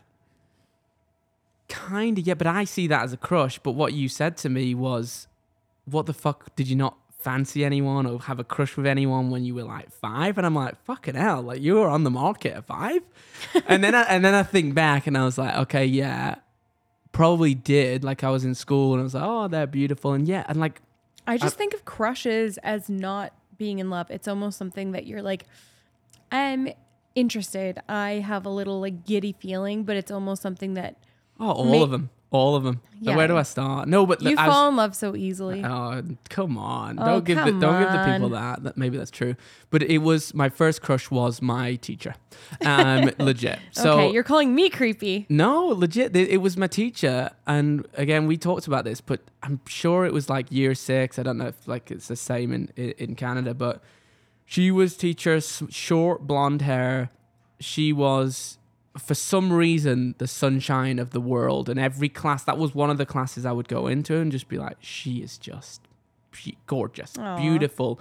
And I would get very sweet. nervous in that class. Um, but that probably was my first crush. But of course, you have like the school kids that, that you're in the classes with and you get giddy and you get nervous around, but can't remember them. They weren't they obviously well- weren't that important. Anyways, first crush, first love. Let me ask you. Tell me about your first heartbreak. First heartbreak. Fuck. No, no, I'm joking. Aw, he's Um, crying. Yeah, he's just crying his eyes out, aren't they? Um so honestly I actually will take responsibility. I caused my own first heartbreak. What? I know, I know. Okay, Hear- no, you got to hear the story. Okay, you got to hear, okay, hear me okay, out first. Okay, okay. So I um, didn't. They caused it at the time, but now I actually caused. So, like I said, it was this girl I met in school. I won't mention her here. Great girl, honestly, great. I have nothing bad to say about this girl. She was perfect in every way, and I think God, I, I don't even know. Maybe it was like I think it was like fifteen to eighteen, maybe. I got, maybe it was even younger than that. And we were together. I was kind of working. You figuring yourself out, and bear in mind this was my peak panic attack anxiety time. So that was a massive Im- impact into it. But we were great. Like I said, I was so close to this family, and that's the closest I've probably ever been to a fam, an ex's family. Just family dinners would always be round. I could go round to the house even if she wasn't there. We were young, so maybe that had something to do with it. But it started to get difficult. She basically became a model. She's still a very, very successful model. Props to her. Um, she's got a kid on the way, I believe. So uh, amazing. She was an amazing part of my life, and I'm so happy for her. But during that period, she started modeling. She went to Australia, I remember, for the first time. And honestly, I think it was six weeks she went for, uh, to Australia. It felt to me like six months when you're in that infatuation. You're a small kid Oh, with yeah. a tiny pea brain. You think, oh my God, I'm never going to see this girl. And I really struggled. And probably it was like a, a latch, an attachment issue with having the kind of mental side effects of, of the things I was going through. And then my girlfriend at the time wasn't there. So it started to get really difficult. I remember like hating work at the time. I couldn't handle um, the stress of my anxiety, and it all impacted. And essentially, I kind of almost burst out. I was like, "Don't want to be with you anymore." After that period, and that's why I blame it to be my heartache. And pretty much, it felt like the next day. Was it two days, a week? I don't know. It felt like the next day. She at this time unfortunately moved on with one of my best friends' Ooh. brother. Now, they may listen to this. I have completely no hard feelings towards you guys. Obviously, it felt hurtful at the time, and you're young and, and you go through these phases. These guys are so happy, so They're in having love. a child together. They're having a child together, and so happy. I'm still friends with the family. I still class them as close friends, but and that's why I refer it back to me. I was the one really that let her go, and I pushed her away because of the mental health situation, because of the work I was doing, because of you know her really trying to progress in modeling, which she was doing well and traveling a lot, and I couldn't deal with it. But that that was a, a very difficult time. Yeah, that's definitely tough, but it's nice to see that at least it was it was worth it and that they're still together and happy and having a child now, right? Yeah, exactly. I think you can't, you know, people may listen to this and think, oh, you, you're bitter about this, you do this. And I'm just talking about my experience. It doesn't mean it was their experience. This is purely my story. Yeah. And I am genuinely, for all of my exes, I'm happy. If they're happy, what else can you expect from life? It didn't work out between us. Yeah. And there was a reason for that. And, and my journey, my life's to obviously find the next person and, and hope that it does work out. Would you ever get back together with an ex? Did, if you not asked this, Didn't I? maybe. Um, no, I would not. Did I? Yeah, I'm pretty sure you did. I'm pretty sure you asked. I'm really trying to drive it home allegedly. I know, I know, Apparently. I know, I'm like, tell me. I know. You're trying to, you're trying to give me. Okay. uh, well, um, okay. Well, let's move on. um, tell me, what is your type? y- you know what's funny? I you're smirking at me we right now. We fight we about fight this. about this. Well, it, I don't. I don't even think it's just us. Like honestly, everyone I'm friends with fights with me about this because they believe. Hold, hold up. They believe they know my type more than I do, and that could be true. Could be true, and I'm starting to more think about. I think. I think people are starting to like convince me that that's true. Now, I actually like wrote down a little bit here Okay. because I knew it was coming. And Okay. this is what I this is kind of what came out in first. So I'm gonna like spurt this out, and then you can kind of talk to me. And this is me not trying to say what my th- first thoughts would be in my head. So someone who's funny, they have to be funny. I think I'm like quite funny. I've like got quite a, a sarcastic. Sure, you do. Yes, I know. Again, you're smirking at me like that is not true. But I, th- I think I'm funny. So I need Okay. them to think I'm funny too. Um, so be funny, you know, and confidence. So that's super key. Again, my extrovert or the mask that I put on when I'm out, I'm quite intense, some people would seem. So I want that confidence. I th- think I, I probably could be with someone that's not as confident and maybe that would balance. Nice balance. Yeah, absolutely. But I also think having two kind of, I don't know if you would call it like power couple, but that confidence in the room would probably excel me a little bit more and bring bring me out my shell in times when I am introverted or you know go into my shell. So I've never seen you introverted. yeah, I know, but no one has. But Except when you're mad at me at work. okay, yeah, and I'm like closed off. I won't speak to anyone. You won't even look at me in the Um, eye. But that's that. I got five foot four, so if you're not, then you are screwed. Um, no, I had I had a height issue for a long time. Like, Is it because you're a short king? You fucking shithead? Honestly, I wish I could edit this bit out, but just for your pure enjoyment. Or, I'm gonna- okay, so what's your height? Six foot. Okay. I, I'm, before anyone says anything, I am not a six foot guy. trying to convince everyone I'm six foot and I'm five ten. I am legit six foot. It's proven. The government. I had to get my driving license redone. They measured me. It's official. It's on. My I went on my tippy toes. oh, this is brutal. You see this how this went into what's your type, and it's now like you're almost telling people what I am, and, and I'm clearly not people's type. But yes, I am. I am six foot. So let's just completely clarify that. Okay, nothing more, so you nothing want less. someone that's five four? That seems okay, so no, because someone may list. Yeah, it is. what And- if a five eight exactly beautiful woman came? Exactly. So, and that's the hard part. Like when people ask you type, I don't think you can have a type, but people hate the answer. I don't have a type. So I'm trying to give a little bit of context. I would probably have more preference for someone that's smaller. If I'm six foot, five foot four, I've had a lot of exes that honestly, my last three exes, I'm pretty sure they were all five foot four. Yeah. So weird. So maybe I'm just used to that. well, but if if, if the girl put the heels on, you're yeah, exactly. you're out of the game. but when they've not got the heels on. uh, but if they were taller, if someone was taller, and I've dated taller people before or gone on dates with them, I'm not like, nope, sorry, you're out, you're out the running. I think it's it's pretty hard to find a five foot four person, but that seems to come to mind. Now I know you're gonna absolutely ruin me for what I'm about to say, but I don't have a hair preference. it's a lie. okay. It's a lie. It's okay. a lie. So It's a lie. not only you, but I know all of my friends, guy friends we're talking about, are like, no, Dan, you're blondes. It's got to be blondes, blondes. But I have dated both. And I don't want the brunettes out there to feel You like. dated blondes that go brunette for a week and then say, "Oh my god, why did I do that?" And then they go back blonde. okay, well, look at it this way. If a brunette is listening to this and's like, oh, You're not out of the running. basically you've got it um yeah like i don't because hair color to me like i said uh, without going all deep and you got to be this amazing person it is just hair color yes i'm probably more initially attracted to blondes because they stand out in a bar more and i'm like oh wow look at that person walking i probably notice them more but i've spoken to brunettes before that com- like their personalities completely outshine a blonde but in short most Shout out likely to all brunettes. yeah, mo- most likely it's going to be a blonde. However, brunettes, I got you. What else have I got? I'm a Capricorn. So Same. Oh God, welcome to the this this room. If you're in this room, What right do now- you like? Do you care about signs and no, astrology and no, all that stuff? No, I've been with someone that did. Honestly, was kind of too into it, and we would have like an argument. And she'd be like, "It's because you're a Capricorn." Exactly. And they would be like, I, I just read, what even is it? Astrology. What They'd be like, I actually just read something about that last week and it said you were going to be a bit pissed off today. I'm like, no, you pissed me off because you didn't put the laundry away. Like, whatever it was. Um, but they, they're too into it. I'm not. But I just think there's that just shows you're Capricorn pissed off because you didn't put the laundry. Like, I know. Shout out to Mike Kelly. I'm sorry. I know, I know. But you've got like, I think you do have characteristics of obviously kind of when you're born, and I'm kind of work driven. I'm very much like we've got to get things done, tick it off the list, and and and driven in that way. So, I think you need to match that energy to a certain extent, or again, you maybe need to be the opposite so that you can kind of handle that I'm that, but the whole household isn't that. So, First thought when a girl comes to you and says, "What time were you born?"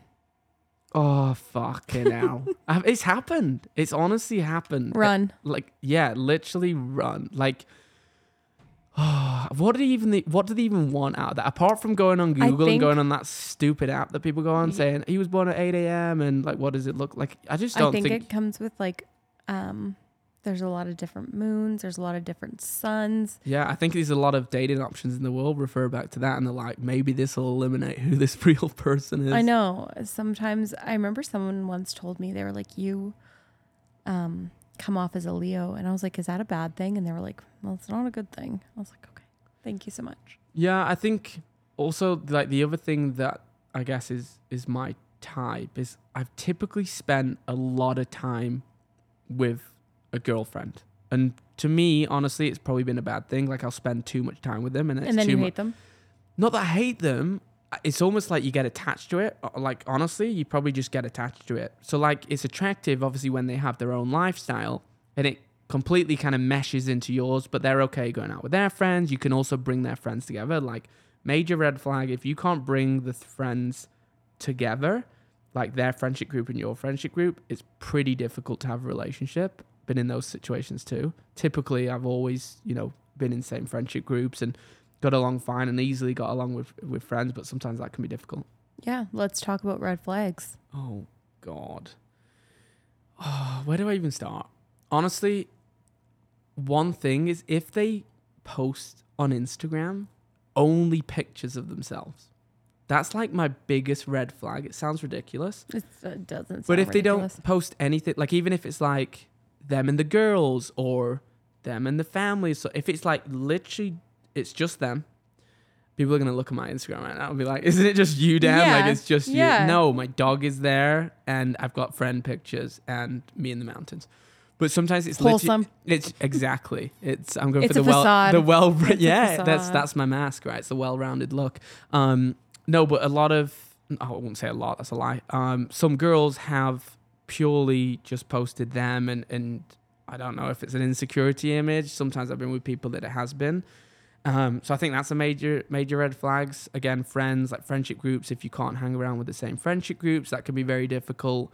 Um, just you know, meshing um, family dynamics. You know, I think some people may find that difficult. I have a different family dynamic, right? First of all, I have no family here in the country, so some people could say, you know, you're getting involved with someone that there's it's just him, and sometimes I do look at that as as maybe that's a red flag for other people.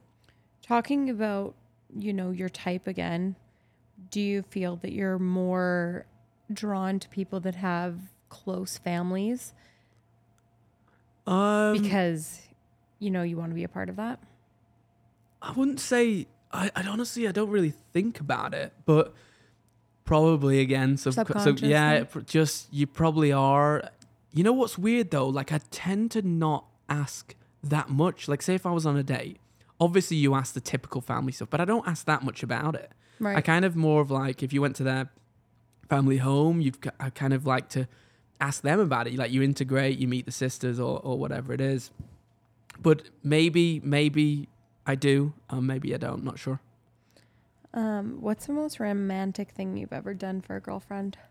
Oh God, who asked? I would love to know who asked these. That's me. Like I'm I'm going off the cuff, obviously. no, I know, but oh, that was you question. oh my God, what's the most romantic thing? Oh, Trying to get you a date. I know, I know. You're trying to hype me back up after the, the stuff I've just said. I think, I mean, it's different. Like, it's always been spontaneous. Like, I've got like a, I bought this, it's like a, I guess, a chart. It, you can get like a coin, and you scrub it off, and it's got like, I think it was like called 100 dates. And at the time, it was this massive thing. And you literally scrub one off each day, and it'd be like, go to a bowling alley, go to the mountains, go ice skating. So that was, that was a really cool thing.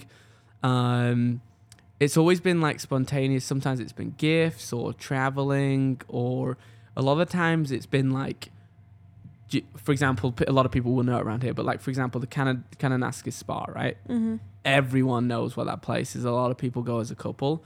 Be spontaneous, like you come up with those kind of ideas and go, cool, pack your bags. Like I need you to pack this, and then you just drive, and then and then you end up at the bar spa. That's I said bar.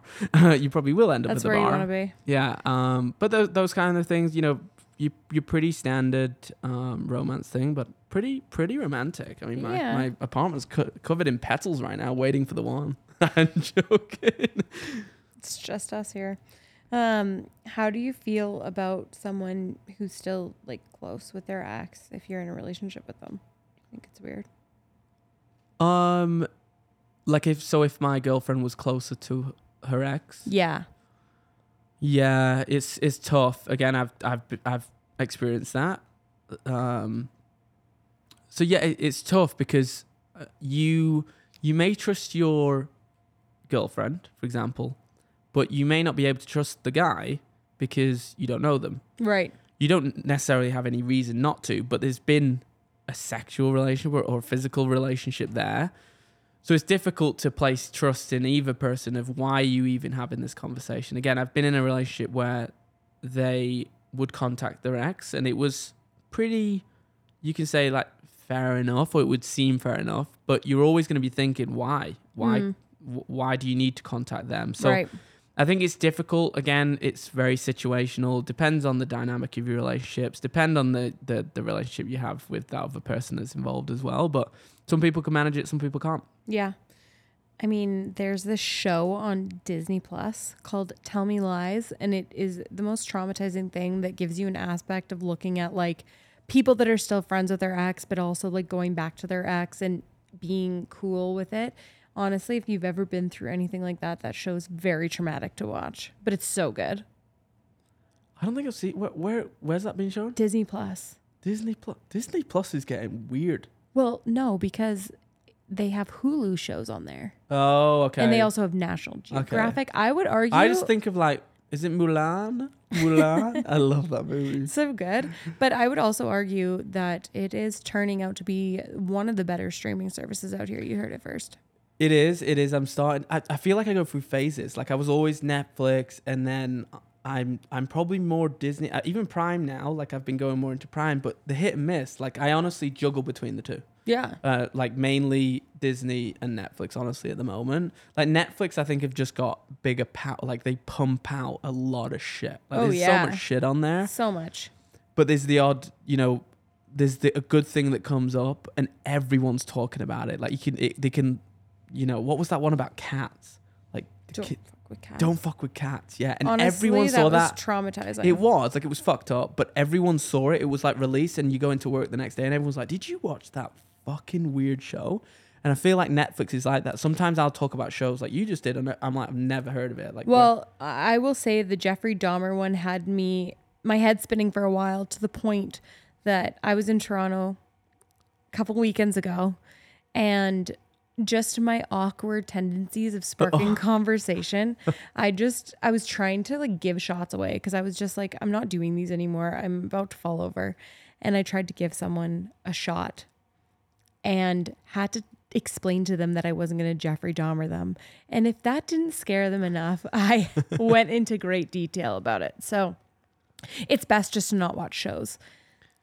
yeah, I mean, yeah, that was a weird. Sh- I, I know a lot of people online they were talking about kind of people were angry because they felt like they were glorifying him, like Yes. they're doing these shows. Yes.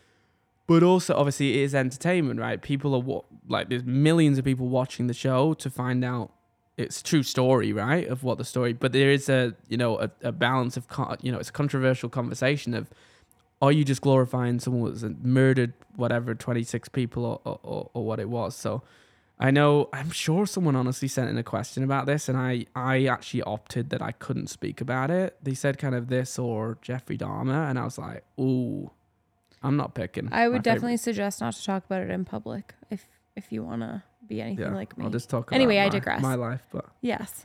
Um, okay, we're gonna move in. Do you feel like you got enough off your chest about dating? no, I need to tell you something. No, I'm joking. Tell um, me. No, honestly, I, I, yeah, I feel like yeah. There's always there's always so much you can learn, right? Obviously, there's so much depth to dating, the relationships I've had, and people are probably going to listen to this and say, "We want more. We want it to be more juicy. We want more." And I'm open to speaking about anything. I really am. Obviously, we can talk for hours and go into depth of each one. How did they end? How did they start? What happened? Um, and again, I'm open to that discussion. But I think you know I've sh- I've shared a lot here. I hope people feel like I've been honest and and, and this. Remember, this is my story um, from my side. So Do you so, yeah, think I I should have asked some more juicy questions? honestly, people may listen to it and be like, "Yeah, fucking put him on the spot." But you know, I've I've shared the answers truthfully, and and hopefully people have got a little bit of insight o- on that side. And like I said, there's going to be many more episodes where I've got different guests on that I might be able to talk about stories where I can relate about things that that I've gone through in previous experiences, and and you know, people can learn from it as I have done. Awesome. Well, the next kind of segment, as I said, it's it's very kind of general questions that came in. Honestly, a lot of them will piggyback on everything we've talked about this whole thing. Um, I did want to start it off kind of back with the parent thing and back with like Mhm. families. What do you want in life What do I want? in terms of like, do you want a family? Do you want to get married? Ah, okay, okay. Do you want children? Okay, I, I thought it was like the deep. What do you want from life? I was like, Well, fucking hell. well, what Um, I can. I know what you that mean. Too. I know what you mean. Yeah. Um, it's a good question. Obviously, coming up to 30 now, um, birthday's in January, so that's going to be an exciting one. But some people do look at it as, as a tipping point. Obviously, you know, I do want the typical kids, family. Um, that's obviously hugely important. You know, listening to the beginning of the podcast, you're going to probably have learned that that's going to be an important part of my life. But there's also, and this may be why I'm I'm like this with people and kind of that trust issue is I want to get it right. Because to me, if I didn't, I feel like a failure. If I went through, you know, the kid journey I, I, and you know I walked away, I'd feel like I I just follow the footsteps uh, of my dad. So obviously I want all of that. Want to be with a partner, build a life, um, someone to look after Tucker for me. Well, I yeah, do. yeah, Um, but yeah, the very very typical things that, that I think most people want in life. You know, good job, good house, stable home, good income, have fun. You know, be able to travel, uh, and all all good fun. what kind of parent do you think you're gonna be? That's a great question because this, I think you th- a lot of people think about this, especially men.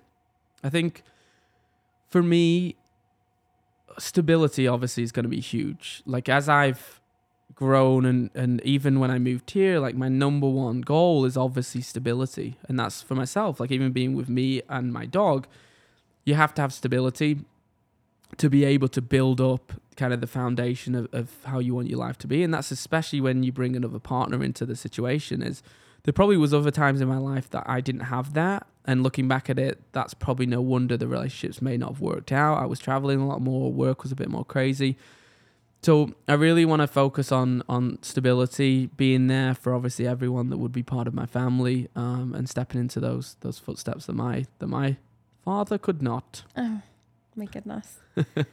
do you? What do you think about men expressing their emotions, and do you feel that you express them well? I do now. Again, I was pretty closed off when I was younger. I I didn't. Obviously, this podcast, you'd like to think that I'm being as as vulnerable as possible, and and you know this is. It's not an easy thing to do when you think about it. People are going to listen to be like, "Cool, like th- that that was great," and we want more. We want more information, and and you can have as much information as you can, but equally, there's a person behind the scenes and again referring back to why this podcast was created there is a big story behind that instagram profile. We post the biggest best life that we can post and everyone believes and that's what they see especially for me like when i go back to england they think i'm like crazy successful like everything's going perfectly well and they don't see the struggles that came along the way of Right. you not being able to see your family. You sometimes could be alone you got to figure out your job. Where do you go on your nightlife? How do you get a work life balance? There's all this crazy story um, behind the scenes there. So I think expressing your emotions is super important. Obviously, in a relationship, it tends to be easier to do. You connect with a person and, and you can do that. Probably to my friends, I'm probably pretty closed off. I think a lot of them would probably be shocked to hear some of the stories maybe on the podcast, but even in general, like opening up and especially as a guy to some of your friends and saying, I've really been struggling recently and what I tend to do is I disconnect from people, and it's kind of a horrible habit because you'll probably pull yourself away as a friend, and some people will be like, "Well, he never messaged me, or he didn't," and sometimes that can be a physical response that I literally cannot message because obviously you- you're going through the the things that you are. But definitely express emotion.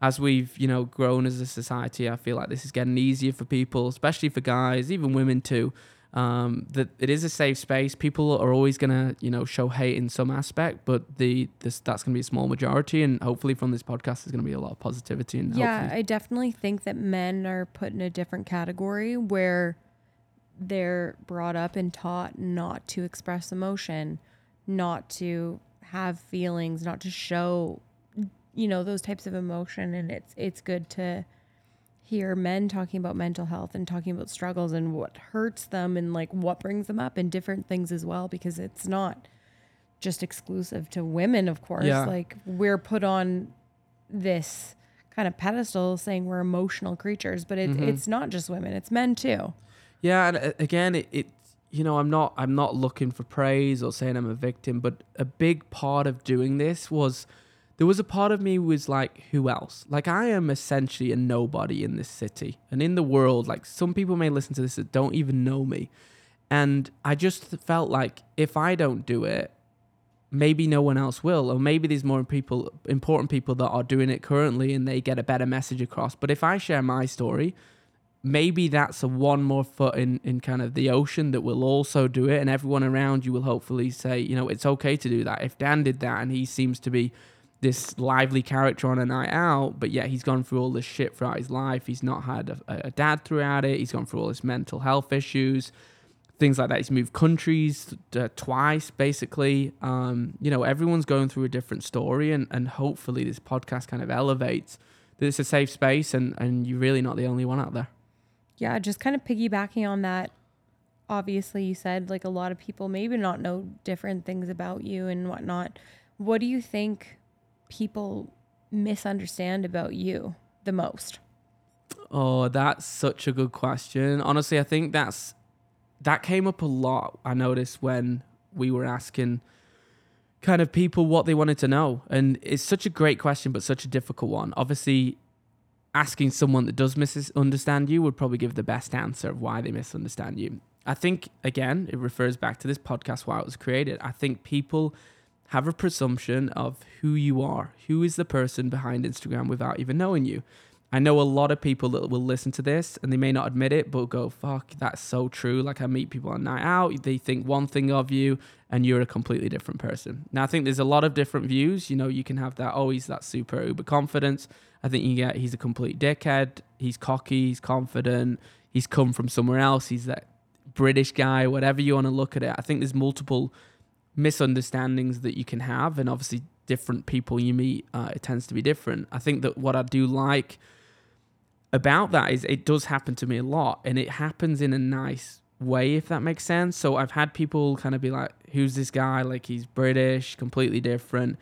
And then i've obviously opened up in a scenario like this and and they're like wow he's just down to earth. Like this guy's moved countries. He's left his family he's here to make friends he's here to work hard and and i think that shows especially when you can be authentic uh, mm-hmm. along the way yeah what makes you what makes you happy Another good question, but another tough question. Um, because if you ask me, like, am I truly happy? Because that's another question that a lot of podcasts ask. Is my true answer is no.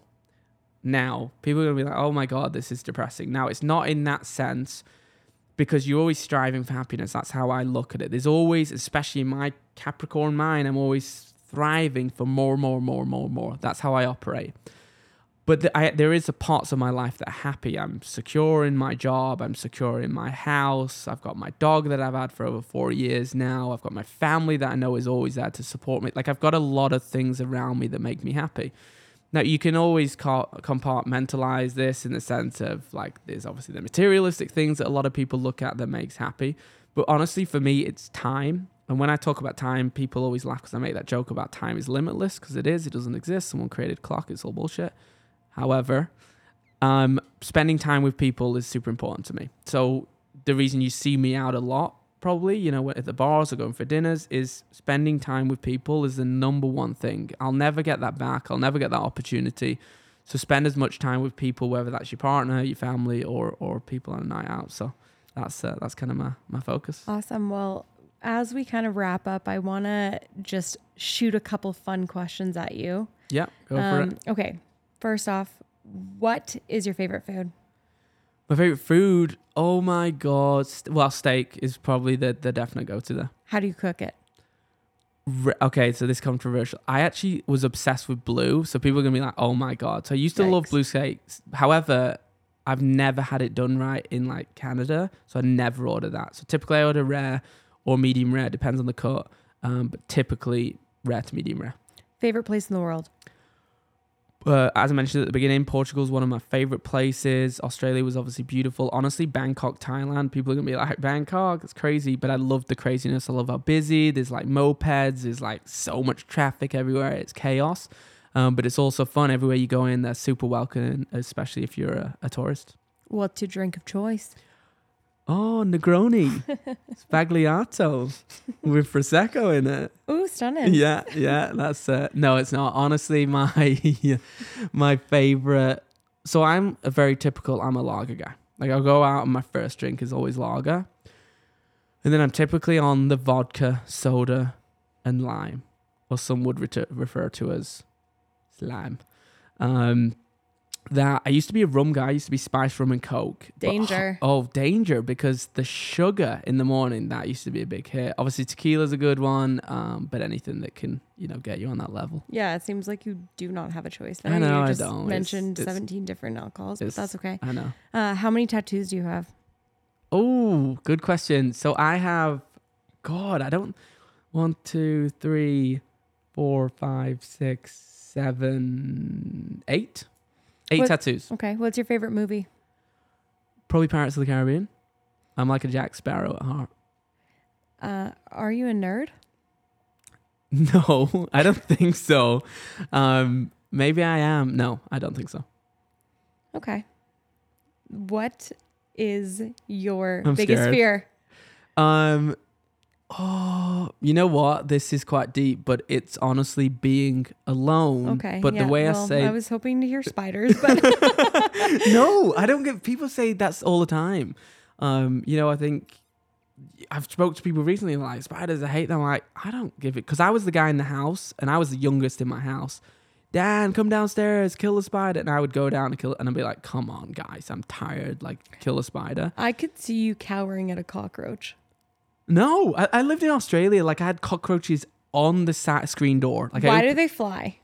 Oh, I don't know. But I opened the screen door in Australia, middle of Australia. We're in a caravan or whatever those fucking things are. I opened the door, the screen door, and I'm not joking, was covered in about 90 flying cockroaches. And when you talk about these things, they, they're not small. They're the size of a hand. They're the size of your palm of your hand. And there, w- I'm not even joking. There was seven lads in this caravan that were sleeping. It was quite a nice screaming. screaming. Like rugby dudes too. Like massive rugby dudes. One was from wales but he lives in canada now actually. Like his name was lloyd. Fucking hilarious. And people were just like what the fuck is on the door? No one left until it until it came bright in the morning.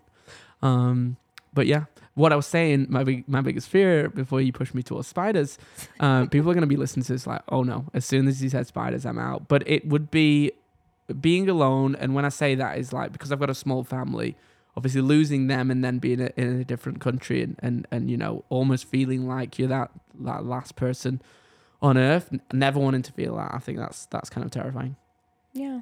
Well, I mean, that's very deep and really opening up there. yeah you got you got enough with that? Well thanks so much obviously everyone that, that sent in some questions. I know brianna kind of put her own little twist on it and pushed me a little bit further. I hope obviously everyone got as much detail as they could on this first episode. Like I said, there's going to be plenty more episodes. The next episode is going to be with Jackson McDonough. Some of you may know him. He is the CEO of Upwardly Careers, so he's going to talk a little bit about childhood. He also will talk about dating um, and, and what that looks like for him. But thanks, obviously, so much to you, Brianna, for being on the show. It's been amazing. You've been a laugh, obviously, talking to you prior to the show, and hopefully people have enjoyed it as well. Yeah. Thanks for having me and uh, allowing me to ask you all these questions and, like you said, putting my own little spin on it. Thank you to Brianna for joining me to give you guys as much depth as possible into my life. Next week, we'll meet Jackson McDonough to learn about his life behind his social media. If you want to ask a question on a future episode, go to our Instagram, Sonder Society Pod, where you can suggest topics and even nominate a guest you want to see on the show.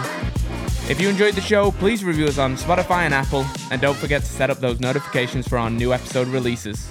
Catch you next time.